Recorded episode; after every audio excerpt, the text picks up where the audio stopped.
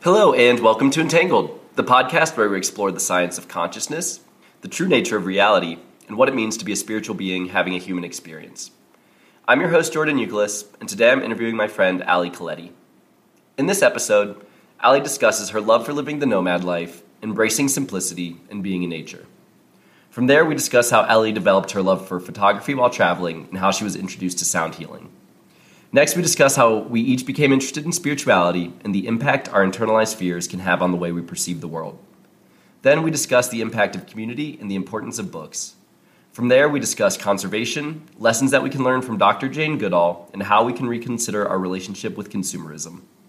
We end the discussion on the potential of hemp biodegradable plastics and options for composting. Please enjoy.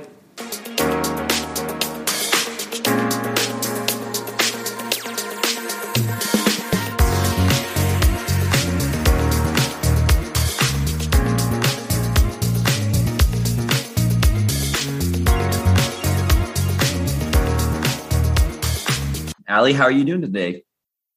I'm doing great. How are you, Jordan? I'm doing great as well. Thank you so much for joining the Entangled podcast today. Thank you for having me. Absolutely. So, to kick things off, why don't you tell the listeners a little bit about yourself and then we can take the conversation from there?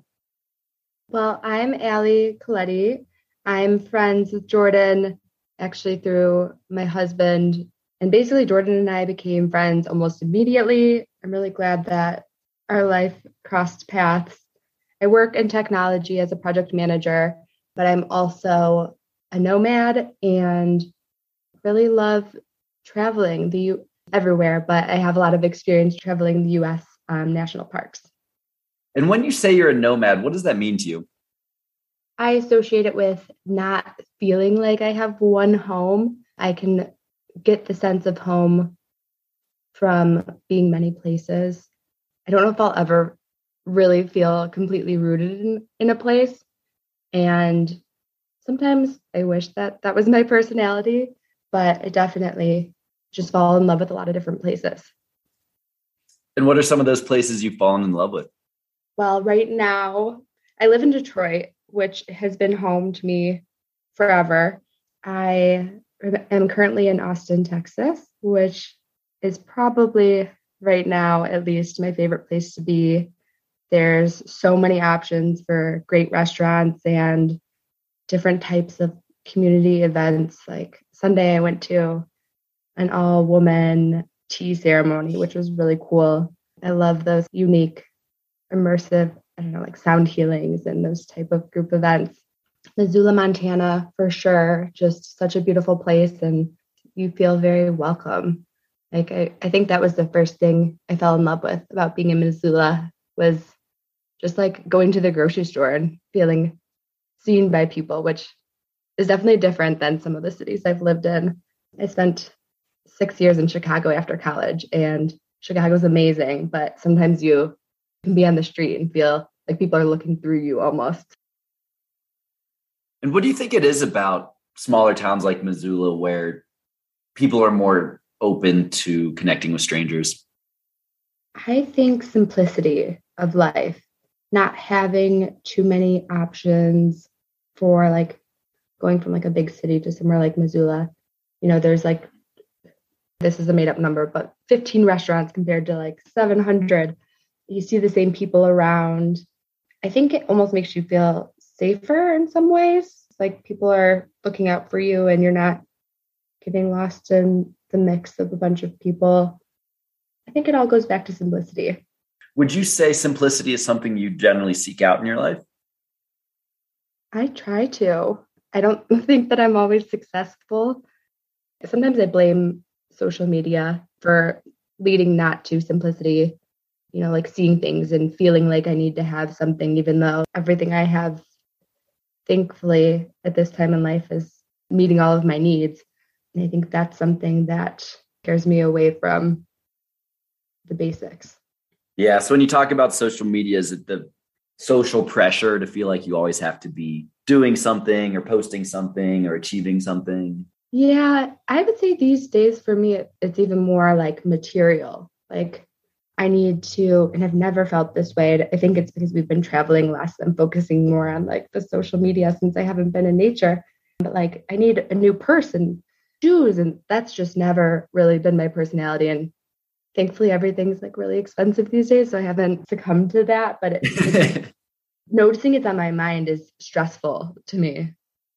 And so you talked about the big trip you and Spencer did. Would love if you could just give the listeners some more context around what was that trip exactly? What was the thought process that went into it? And, and then we can go from there. Yeah. So I think I'll start with I'm probably one of the most indecisive people in the world. And Spencer and I met in Chicago. We spent a little bit over a year there together, living together. And we knew we wanted to leave Chicago and go somewhere else, but couldn't decide where. And he basically said to me one day, if I could live anywhere, I would live everywhere. And I was like, what? Like, that sounds crazy. That's not possible. Work will never be okay with this. Thankfully, he convinced me just to ask because really the only requirement work had, and this was back in 2018, was that i'd be near an airport. So they let me go remote before 2020 and really just had to be near an airport in case I had to travel for work. So we began to plan the route. We knew we wanted to go West Coast, national parks, basically everywhere from Texas all the way to Washington, and stopping. We stopped in 11 different cities as far as like living there for longer than a few weeks at once and really like decided where we wanted to go based on the time that we knew we were leaving in the fall and the weather, the seasons in the different areas. So we went to Austin first and then headed over to Arizona in February. So, like, it was Austin from October to February and then Arizona, which is a nice Austin and Arizona are good this winter time of year where it's almost like in a lot of the parks, they get so much snow that you really, if you want to see as much as possible, need to go there in the summer.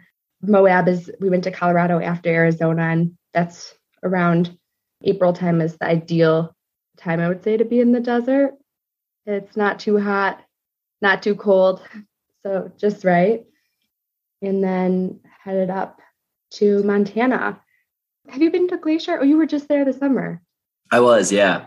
Yeah. So like you really can't go there before July. Like the going to the sun road, they get so many feet of snow every year that it's often not cleared until the middle of July or beginning of July. And that's a big part of going to Glacier National Park is doing the whole drive from Apgar and Lake McDonald all the way to Many Glacier.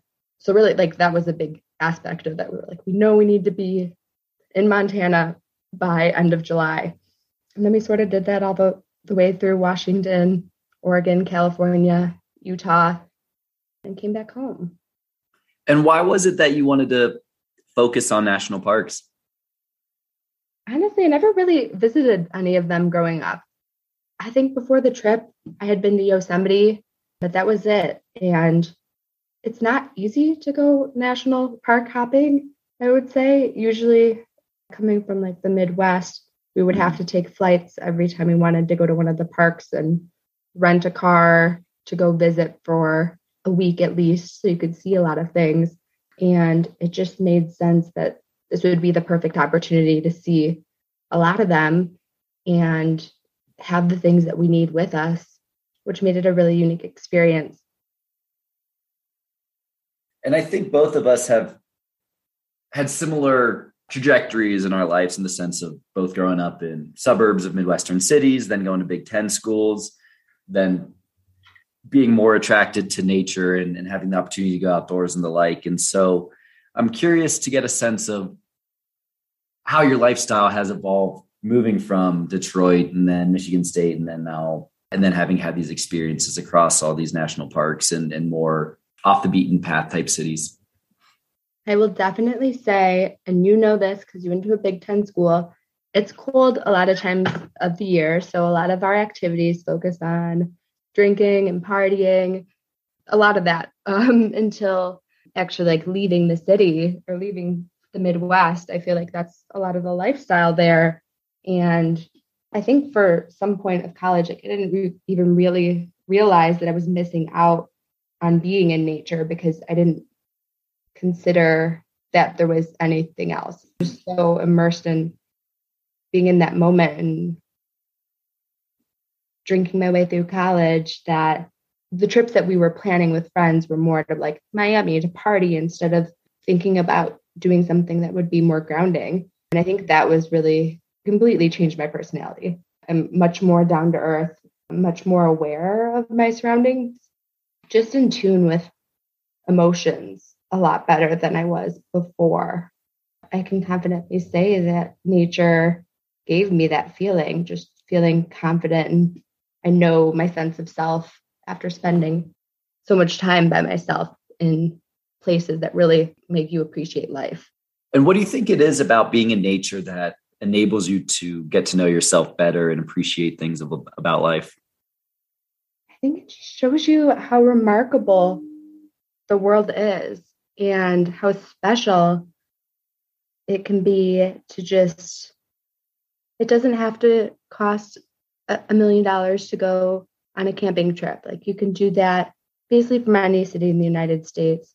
And you can feel such a sense of admiration for the world just by having beautiful sunrises seeing an amazing sunset seeing animals in nature that sometimes we get consumed in life and think that only the big shiny vacations that hurt our wallet are sufficient to give us happiness. Yeah. And it's just so amazing that we get to live here and enjoy these things that the earth has given us. I totally agree. And for me, one of the places where I notice it most profoundly is when you're in a spot without light pollution and you go outside at night and you see these unbelievable magnificent stars and you realize that humans for the last millions of years you know whenever we evolved that's the experience that they've seen at night until really our and maybe our parents generation and all this light pollution in the cities has completely cut us off from that connection to the rest of the universe. It really is wild how many places that you go that you'd expect to be darker than they are now. When we were at Alstrom Point in Utah, I mean, it was really dark and we could see a bit of the Milky Way, but if you look off in the distance, there's Page that's lighting up the area. It is wild to be in those places and think about how the land has been used since the existence of the earth. And that's really cool. Where's your favorite park, would you say? Wow, that's a tough question. Yeah, it's pretty like not a fair question. but I'll give it a shot. I think that I've been to so far, I'd have to say Glacier.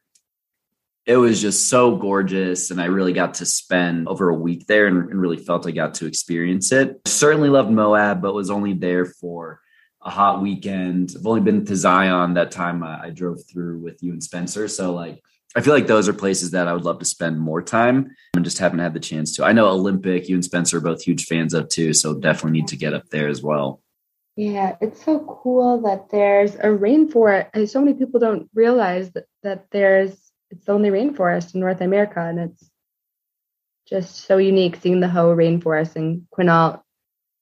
It's also pretty cool because there's some native land that you can camp on get a permit and go over to the beach is called Shi Shi Beach. It's like about a two mile hike out, bring your stuff and just sleep on the beach, which is, I mean, for me, that was the first time I had slept in sand on a tent. So that was really cool and unique. Where would you say has been your favorite park? I mean, you really nailed it. I love like all of Mountain West because it's so glacier's insane. You basically any hike that you do there and you look at the rocks in the ground and they're like teal and this purpley violet color, which is just so remarkable. So basically, everything from the ground to all around you is just like a fairy tale. So many different types of flowers, and there's wild animals everywhere. You almost don't have to try to see them because they can come to you. I remember one morning we were in a parking lot alone and we got surrounded by bighorn sheep, which was like a little bit, I mean, I was sitting in the car, but Spencer's like not really worried about anything, sitting in the back and just hanging out with these sheep, which was a really great experience. I think the place that like surprised me the most and I didn't expect to like as much as I do is Yellowstone. I don't know why I didn't like it. I think it was just like the stigma of okay, there's like holes in the ground, which is a really bad way to look at it. There's thousands of geysers that are coming from the center of the earth over the super volcano, which makes up Yellowstone. The colors there are basically every color of the rainbow just coming from the earth, which is really crazy to see. And then it's foggy everywhere. So it looks like a little bit apocalyptic. So, like photography wise, like I loved taking pictures there and lots of animals there, bison everywhere, which is really cool to see in Canyonlands. I always say it feels like you can go and conquer your own piece of land there just because there's so many places you can camp and go off roading and just really have your own mini universe. We're so lucky that we have access to something like that. We really are. And I was actually just talking with a friend this weekend about how unfortunate COVID has been, particularly for international travel. I was supposed to actually be going to India next week and just had to cancel it because of quarantine restrictions. But we recognized how fortunate we are living in the United States, where you just have all these incredible places, all these parks that you can go check out. I mean, for me, 2020 you know me. I mean, I'm, I'm always in normal times on the road, traveling, love to go international. And with COVID, it really gave me the opportunity to say, all right, well, I live in Denver and a few hours drive in any direction, you'll see some incredible place. So let's really take advantage of it. And that was when I got the chance to go to Glacier, come hang out with you and Spencer and, and go visit Zion and Alstrom Point. And where was that? Where we went camping where it was really no light pollution? Were we in Bryce? Was it that night? I think so. Yeah. That was really cool too. So, you know, uh, long story short, just was really cool to have that as an option to say, hey, look at this incredible country we're in and let's go check out some of the just really unique geography that we see here. I feel like Denver really is the perfect landing place for the them all. You can get to the west, to the east, to the north, to the south, and there's so many different landscapes. If you go south to the sand dunes or west to the desert, and then obviously tons of mountains, which is really one of the things that's been hard for me about going back to the Midwest is having experienced places like that where you have access to so many different types of things. I don't want to sound ungrateful because I do love home. It's just different. If you want to go to the UP, it's still a nine hour drive Uh, we have many great forests and beach areas, but it is all like a similar landscape. If you leave Michigan and the nearby states versus from Colorado, you can get to tons of different topographies. And you talked about enjoying photography in Yellowstone. Has that always been a passion of yours? No, it's definitely something that I picked up on the road. It's so funny because I'm a forgetful person at times. So I definitely learned some things the hard way for example, definitely one of my most embarrassing moments, but photography wise, not in life. Um, the trip we did to Shi Shi Beach in Olympic, we backpacked out these two miles, which was like hard for carrying everything in like the sand. And was so excited to take photos of Olympic. It was the first time I had visited Olympic on the trip. And I realized I forgot my camera card.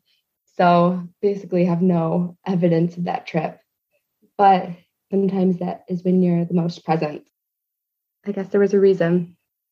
But I, I do love photography. It's definitely such an interesting way to express yourself and just see the different perspectives each person can have.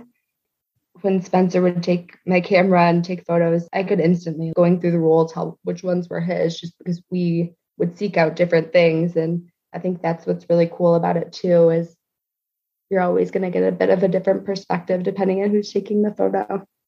You also mentioned sound healing earlier. I'm curious how you got interested in that.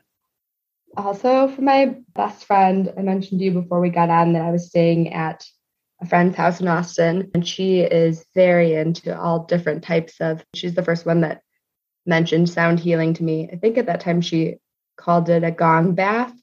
I guess I don't know if that differs a gong bath from a sound healing, but I think they're relatively similar. And it's, have you done one?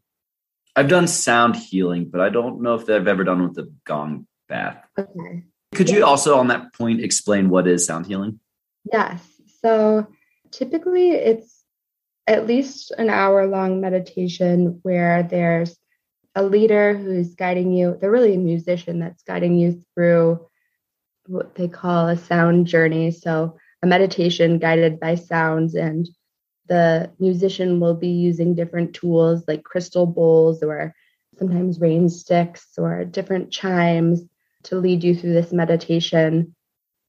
You know, with the bowls, and I think the gongs are the same. There's different notes that are said to release tensions in the chakras or blockages that are in our chakras. And the sound healing is supposed to really open that up. So it can be a very emotional process for some people. And I just find it like really relaxing. Sometimes, as you probably know, meditating can be distracting based on your surroundings. And I find it extra grounding to have a leader with a constant sound in your head for that hour. You're always tuning back to the now and like where you are. And I think that allows for deeper meditation. So it's definitely a really nice guided practice.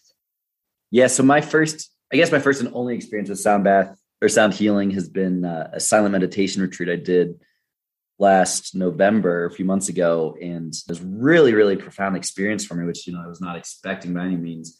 And I had this wild epiphany at the end of it, just around about actually Dax Shepard, funny enough, because his podcast Armchair Expert is one of my favorites. And so I feel like I've gotten to know his story very well just through listening to that. And without getting into the specifics, I just recognized in that sound healing that our stories had a very clear parallel that despite having very different backgrounds and having life stories and insecurities that manifested in different ways that I just was able to draw this really interesting perspective with him and some of the relationships he'd had in the past and me and some of the relationships I'd had in the past. That was just, like I said, just a totally unexpected connection that occurred during this really beautiful sound healing experience. You know, I think for some people, like Spencer refuses to go with me because he finds it unsettling.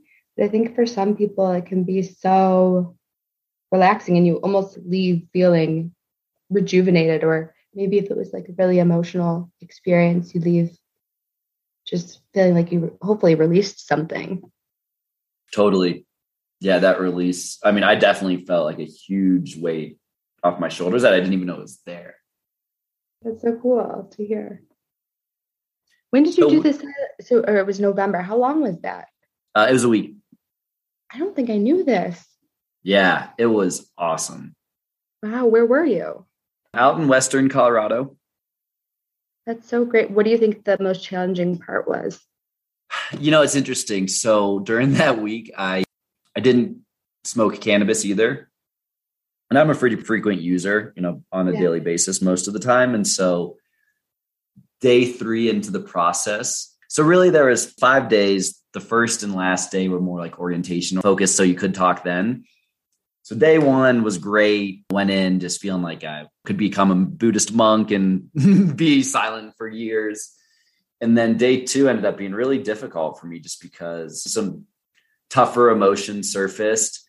I think I was also going through cannabis withdrawal at that time. Like I've noticed when I when I stop, I do hit that point around day three. So I think that compounded the effect. You know, that's the time where I'd usually distract myself with doing something or going and smoking or something like that. And so I was really forced to face those challenging feelings, go and journal about it. Felt great after I journaled. And then the next day felt incredible. And then at that point, I just had so much energy. It was like so amped up. I was like, all right, I got to get the fuck out of here. Like, I need to go do something and talk to somebody, which again, I wasn't expecting because I've become certainly much more introverted person during COVID. So, anyway, it was a really cool, unique experience overall. And then just felt that I was the most connected to myself as a spiritual being as I've ever been after that experience. And then in the days that followed as well. Wow. I would really love to do that. I think it would have immense benefits for me. the part you mentioned about withdrawing from weed before would scare me a little bit because that happens to me too. And it can be like a really scary, I don't know about you, but I get nightmares and cold sweats, at least for from the first day, at least for three or four days. Mm-hmm. Totally. Yeah. I get nightmares. I don't know if I get nightmares per se, but I do get very vivid dreams. And I think part of that is because cannabis in general suppresses your dreams. So, like, you build up all this REM sleep that you're not getting normally. Yeah, I need my dreams back. Are you a daily cannabis user? Yes, I am. I haven't been smoking really, but edibles have been nice. I hate to say it, but like I do find my day job to be quite stressful. So I mean, very low doses. I find it helpful for me to respond to people that are in a very pressure filled environment. And I don't know if that's a good or a bad thing. You know, like I should be able to process those things without that. I think my personality, I, I really absorb other people's energies. I don't know if you've heard about human design, and I'm not an expert on it, but in human design, I'm a projector. And they say it's a non energy sign and you really take energy from those around you. So at times mm-hmm. that I'm, and I feel that way. Like, I don't think that I'm using it as an excuse. I really feel that if I leave a very heated conversation or even a conversation where somebody's just completely upset, I feel that emotion carries with me. And I think that can be hard in a high stress work environment. Yep, that makes sense. Would you consider yourself a spiritual person? Definitely. For sure. Since starting meditation definitely was my first step. That was something I even started before leaving from Chicago. Actually, Spencer was really the one that got me into meditating, which was perfect for me because I was definitely emotional. I didn't know how to channel my emotions. And I think with meditation, you feel more connected and to yourself and then also able to realize like what you might be feeling as an outcome of something happening and taking the time to pause and respond to that and i think just like the awareness is what for me makes me feel like a more spiritual person just being so in tune with how i'm feeling and what's going on around me makes you feel connected to the earth and to other people. And I think that for me is what I consider spiritual. That's beautiful. Thanks.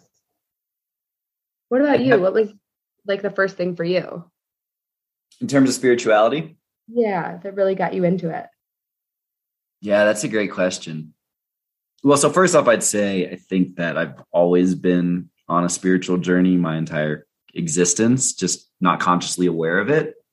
And I've dabbled with some meditation techniques, but really more as a means of just like reducing stress and not like it's kind of one of those things like you don't know what you don't know, like not recognizing that there even is this spiritual plane and higher level of consciousness that you can connect to. And then funny enough, the really the way I got into it was I started digging into what's going on with the extraterrestrial phenomenon and like the fact that the Pentagon disclosed that, hey, there actually are UFOs and we don't know what the fuck they are. And then both of my business partners were telling me, like, yo, we started looking into this, this is crazy. You should check it out. And then one thing led to another.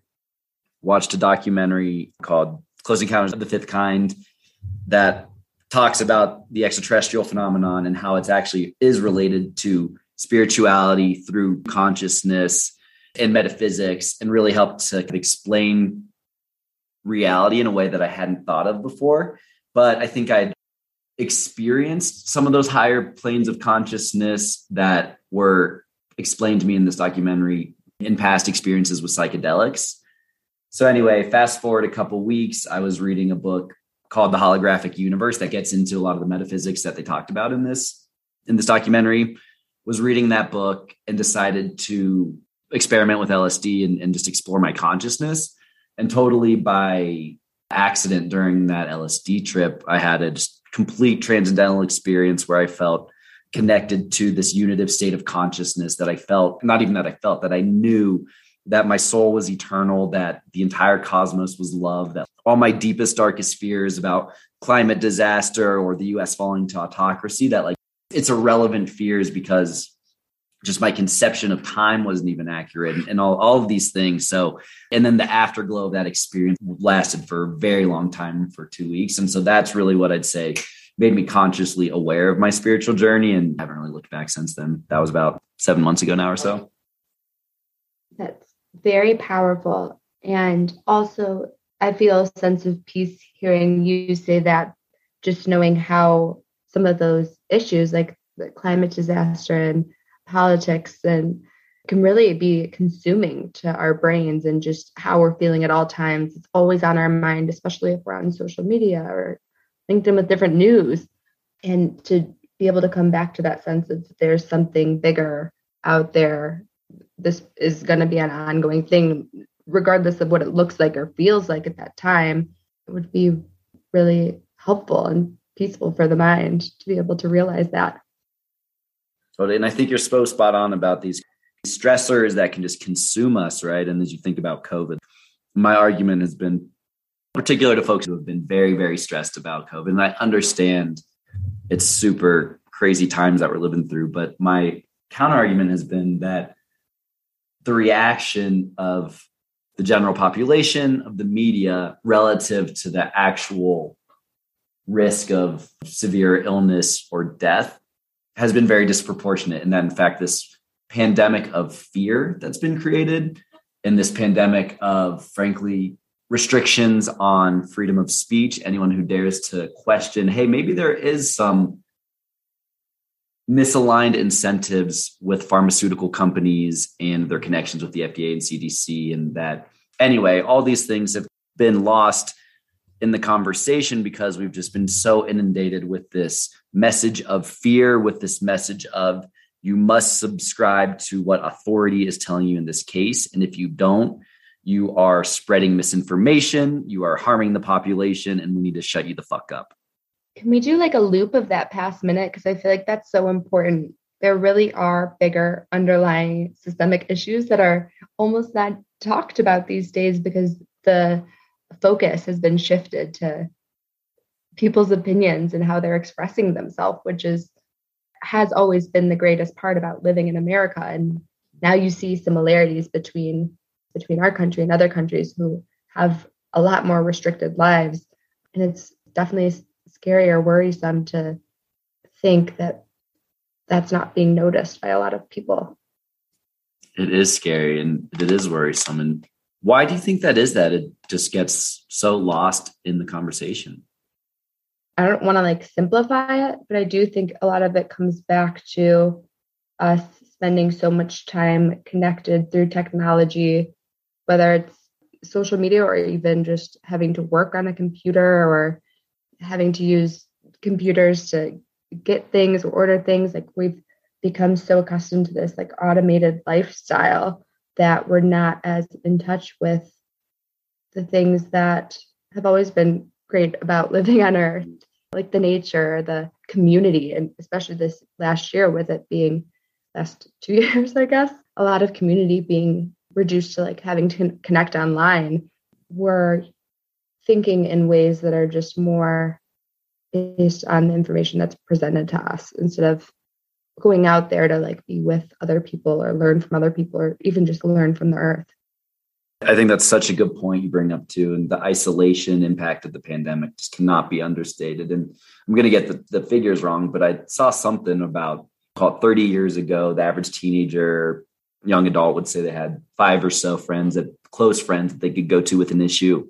Then that came down to one person, and now the average is zero. And it's just, it's so sad because the interconnectedness of us with our fellow humans, with nature, and the world as a whole, to me, is synonymous with spirituality and with love and with growth and with joy and again, it's just been such a significant thing that's been cut off to so many people during this pandemic. That's been so challenging for so many folks.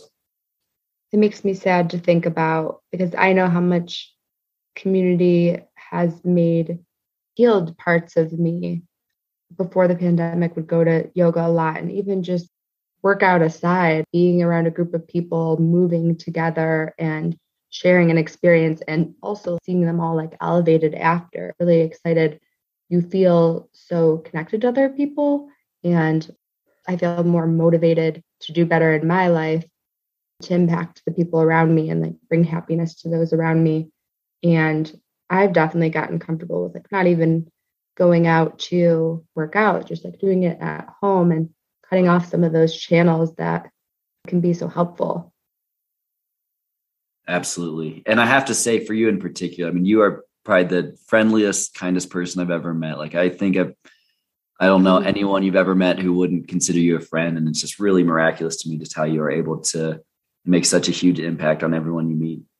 Oh my gosh, that's that really is the nicest compliment. And I think it's still hard for me to hear compliments like that because I definitely like college was rough for me, but I think a lot of that was like attributed to drinking and like being around guys and not being self-confident and just the way that women are treated. I was definitely I would say if you met me how long ago was college now? 12 years ago, I just would not be like smiley to strangers or even not like not aware, but like just very focused on everything that is in my purview and not really like how it impacted other people. And I think that is something that like the sense of community broke down for me. Mm-hmm. Yeah, it's funny. I mean, I'm the exact same way. Like, just as I think back to my colleges, and don't get me wrong, I had incredible time. I met some of my best friends of ever. So I don't want to, I certainly don't regret anything that has happened in my life. But at the same time, as I think back just the opportunity cost of what I could have been doing with that time or just the incredible resources available to me at IU Bloomington that I just didn't take advantage of because I was too busy getting wasted at the frat house on the weekends. It's it's tough too because it's almost like this culture we have in our society where we're like kids, you have to go to college, otherwise you'll be a complete failure. Never mind the fact that you may be taking out 100k plus of debt with a degree that isn't going to get you a legitimate job. And by the way, this whole culture that you're going to is going to be completely revolved around drugs and alcohol and having premarital sex. Yes, I did not feel prepared to make the decisions that I had to make in college that impacted the rest of my life. I don't know if there wasn't enough time put into educating us about like what it would look like to take on debt, what it would look like to choose a career path before having experienced many things. And I the resources were at our tips, like you mentioned, like there's so many great things. I went to Michigan State that the school offers, but if you're, I don't want to say like not educated, but distracted by other things, you can almost miss the opportunities that are there for you. But on a brighter note, it's it's nice that we have the opportunity to grow. And one of the, as we talked about, the downside of technology, one of the positives is that it's really helped to democratize information sharing and our access to books, right? And like Amazon, for example, right? Uh, again, people love to hate on Bezos and the fact that Amazon has put all these independent mom and pops out of business, which I fully understand that criticism. But on the flip side, you have to recognize that they completely changed the game for books. If there was some relatively obscure book or, or piece of wisdom that you wanted to read before, you first off, you probably wouldn't even know it existed necessarily. And second off, you, if you just happened to get lucky that it was at your local store, that's great. But with books, there's this really long tail of these more esoteric, less well known books that people just would never have had access to. And, and so that's something that I think that people don't appreciate as much anymore. And I know for me, as I've gone down this spirituality path and gone down some wild rabbit holes, you know, I've really appreciated having the access to just this treasure trove of information and being able at you know the click of a button in two days delivery to read anything that's ever been written in the history of humankind at least anything that's been preserved to modern day it's so funny you say that because i also agree that that's my favorite thing that amazon has done for me is accessibility to books. And like even just when you finish one you're like oh i can download another book right now. I don't have to like wait for it. I mean even before then you'd have to wait go to a bookstore, you couldn't even like wait for it to get shipped the next day, which Amazon also does. But I do love that accumulates all of the books that all the books possible and you really have them at your fingertips especially if well if you're using that service are there any specific books that have had a significant impact on your life well okay i'll start with saying i'm definitely fantasy is my favorite genre so like the books that stand out to me are definitely those with a little bit of magic or a little bit of like basiness. I guess I just read something about Immortals, a, a series called A Court of Thorns and Roses. So I wouldn't say I learned any life lessons from that unless like we're all secretly immortals and have lots of superpowers, but I thought that was remarkable. I've recently read a book called Braiding Sweetgrass, which I think about almost daily. It's a book about indigenous wisdoms by Robin Wall. I think her last name is pronounced Kimmerer and it she has indigenous family she was raised in an indigenous family and talks about just traditions with the land and also she's a scientist or ecologist and is really has a lot of history of plants and how she's loved the plants to grow and she tells this story. So it's like a collection of stories about her life. And she tells this story about this pond in her backyard and the ecosystem that's contributing to the pond and how it was really mucky when, when they moved in there. And she was trying to like scoop out all of the muckiness and changed the ecology of the pond but really it was coming from the trees that were hanging over the pond and like when the seedlings fell and everything was contributing to that area it was definitely a really good read I think this is kind of like a tough read, but it was hard for me to get through because it's quite emotional about climate change. But it was called Losing Earth A Recent History by Nathaniel Rich. And it talks about the origins of understanding what different types of greenhouse gases were doing to our ozone. And it really focuses on 1979 when a lot of the science was discovered and it was presented to those in power in the US and how they handled that information or didn't handle that information. So that's definitely an interesting read too. That is really interesting. And as you highlight those books that have been so impactful you for you of late, one of the things that always stands out to me when I think about you is just your love for the earth and your focus on saving it and conservation. And I'm curious if that is, is something that has always been a part of of what's meaningful to you, or if that's something that has also developed over time. Definitely developed over time. The more that I spent time in nature, the more that it was apparent to me that it was important. It was something that we all needed to consider I think just like even as far as like traveling to different places that don't have any like I know it's not as simple as recycling, but like any recycling available and just seeing how much extra waste is created in those situations and how eventually like it all goes back into the earth, especially with us creating different mountains of trash and just like trying to grow land over it, which I don't know the science of it, if that's a good or a bad thing to or a good or bad way to dispose of trash. It doesn't seem like the best idea, but just becoming more aware made me feel like it was important to, you know, we all contribute. So at a minimum, what we can do is make sure that the things we're doing are conscious, buying as little plastic that as possible at the grocery store, you know, like trying to reduce. I mean, I don't use those plastic bags at all for the, like the veggies. Just put it in your cart. Like, why does it need to be in a bag? You're gonna wash it. Even like little things like that, that over time do make an impact. And there's just so many simple ways to make things that your family or your homestead is doing better for the earth. I totally agree.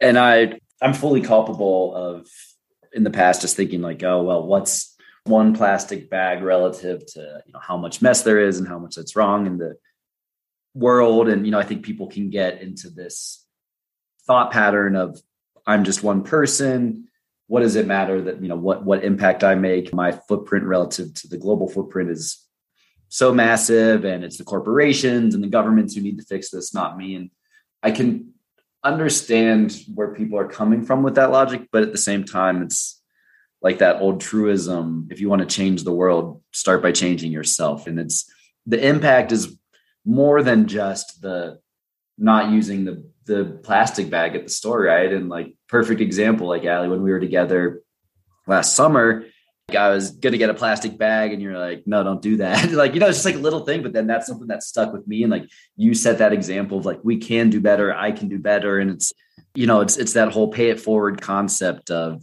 you set that example, and then who knows how that impacts snowballs. But the first step is you just gotta do the right thing. Yeah that makes me feel good because I think sometimes I forget that like other people are listening or taking advice from you. So like when I come across something like that, it's it's a good idea to share it because you never know if that person will adopt doing that. And then like a couple months ago, I was watching that Jane Goodall masterclass, and one she she just reminds me of you so much, and her perspective too, just having lived in the jungles for so long, having been so connected to nature, seeing how wildlife lives and then coming into the modern world and just her take on just waste we have and just not even with plastics only but also just the way that we consume food the way we consume water and how we're so unthoughtful about the environment or the thought the idea that we're using up all this potable groundwater in toilets and in showers and it's not going to be there forever guys and it's just it helps to put into perspective i think people can get lost in a couple things. Just one, the magnitude of the problem, but then also yeah. how broken and I don't know what the, the best word is, but just how out of sync with nature the daily lives that we live in the West are. And it, it's the reality that most people, the only one they've ever known. So you lose perspective of how dissimilar and how disharmonious that lifestyle really is. Yeah, it's, it's so funny too, because like there's definitely so many other things that different countries are doing that we could be picking up on. Like even going back to the water, like there's barely any water in the toilets in Europe and little things. There's less garbage just because their packaging doesn't have the same level of like production. We use a lot of plastic. They use alternative things or, you know, even paper bags it's interesting because there are so many other countries that do things that we could adopt easily you'd think like having less water like you mentioned in the toilet bowls or even just like the simplicity of life over there. Like i recently took a trip to greece and it was my first time there. I think one of the things i admired so much was just there's lots less tchotchkes but sometimes you'll go into an american home and there's just things everywhere like little decorative things like little toys or unnecessary things that we just purchase because we get excited about them. Then we end up owning so many. This is something with the older generation too, but just decorations for every holidays. Why do you have 12 gnomes that you put out only at Christmas, mini trees? Where's that going to go when you're done with it? And I definitely think that's a very American thing. Like, I don't think that's as common in Europe, at least.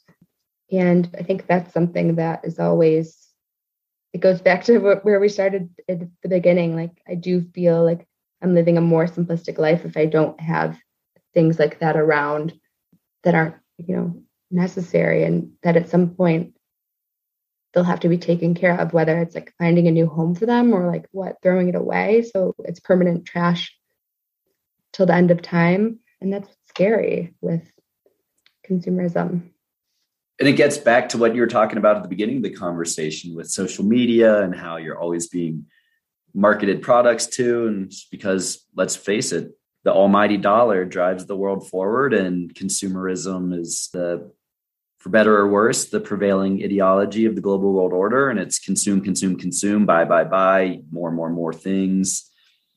And it's just gotten us into the mess we're in today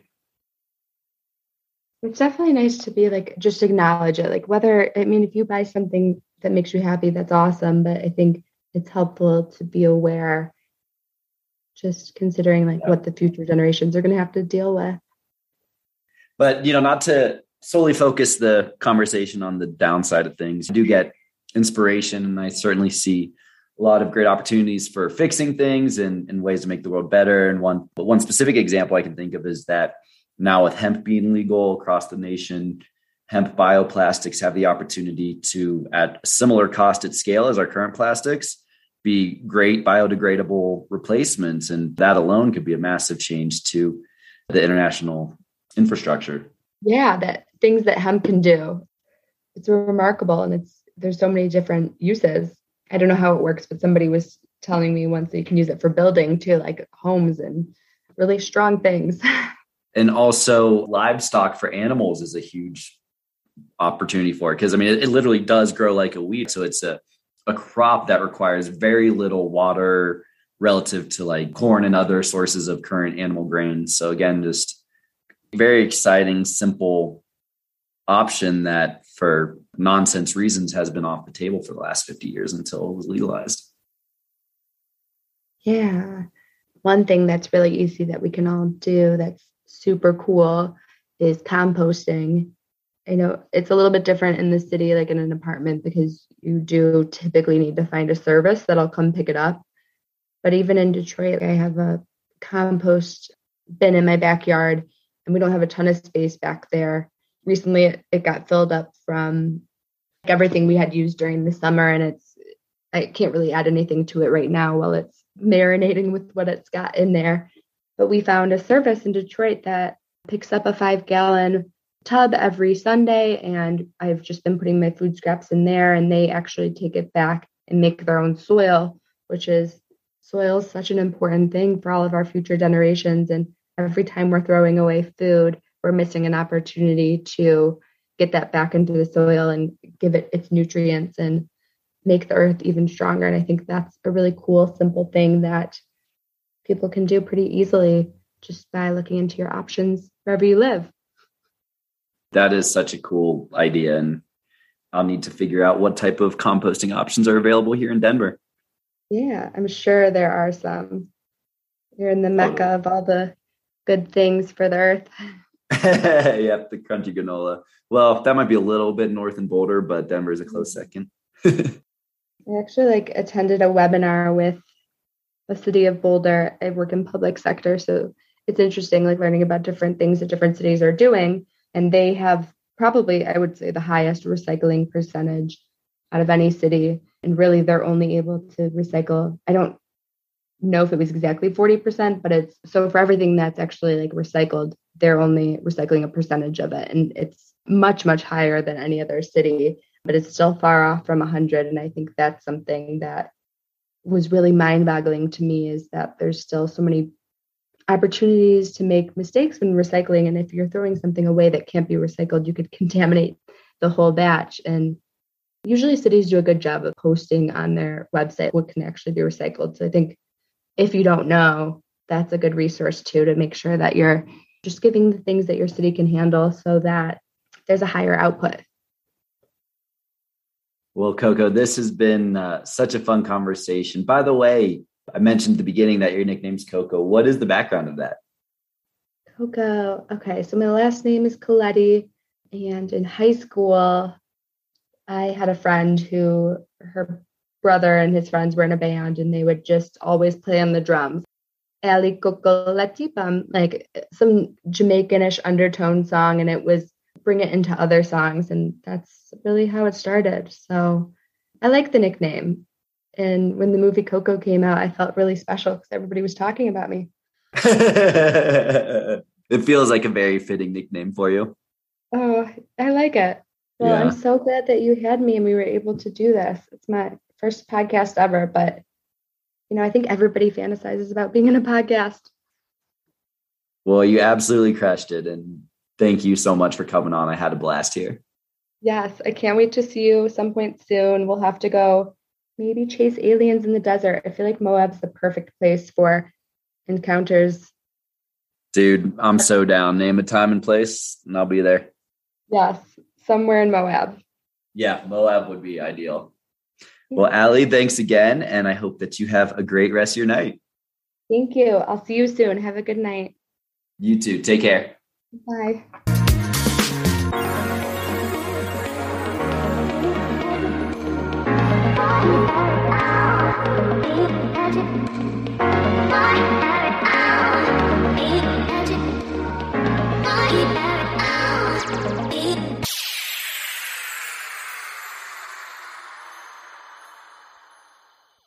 Thanks everyone for listening, and I hope you enjoyed the episode. I wanted to dive a bit further into Dr. Jane Goodall's story, who we touched on briefly during this episode. Dr. Goodall has been a huge inspiration to me and a leading voice in the conservation movement over the past 60 years. She's known as the world's foremost expert on chimpanzees and is best known for her 60 year study of social and family interactions of wild chimpanzees.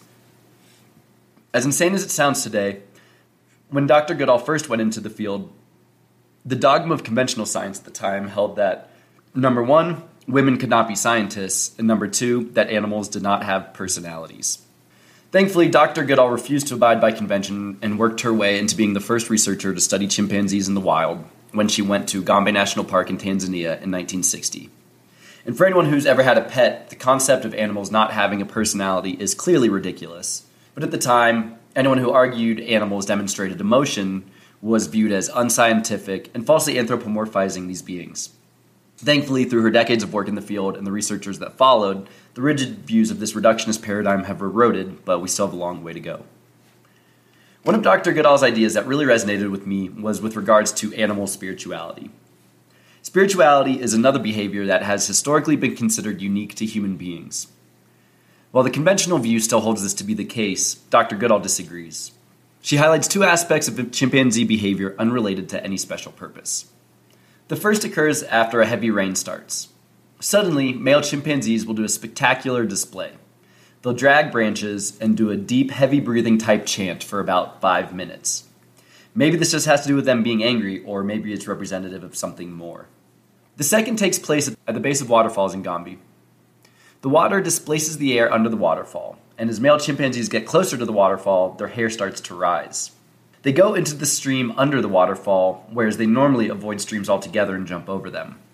They then do a rhythmic display, very different than a dominance challenge, and they sway from foot to foot. They'll pick up rocks from the stream bed and hold them forward, or grab a vine and sway in and out of the waterfall. At the end of the display, a chimpanzee may sit on a rock looking up at where the water is coming down from the waterfall and looking at the water as it flows away. She says, You can't help but think these chimpanzees are wondering, what is this stuff that is always coming and always going, but it's always here? Might that lead to one of the early animistic religions, the worship of nature and the stars, the things that were inexplicable to early humans? She notes that many scientists would discredit this viewpoint, but that you have to be there, you have to see it, you have to feel it to understand really what she's talking about. For me, Dr. Goodall's research has provided additional support to the idea that consciousness exists everywhere and in everything. While different manifestations of consciousness experience the world differently, and different animals have evolved consciousness to different levels of self awareness, this underlying essence of consciousness is constant.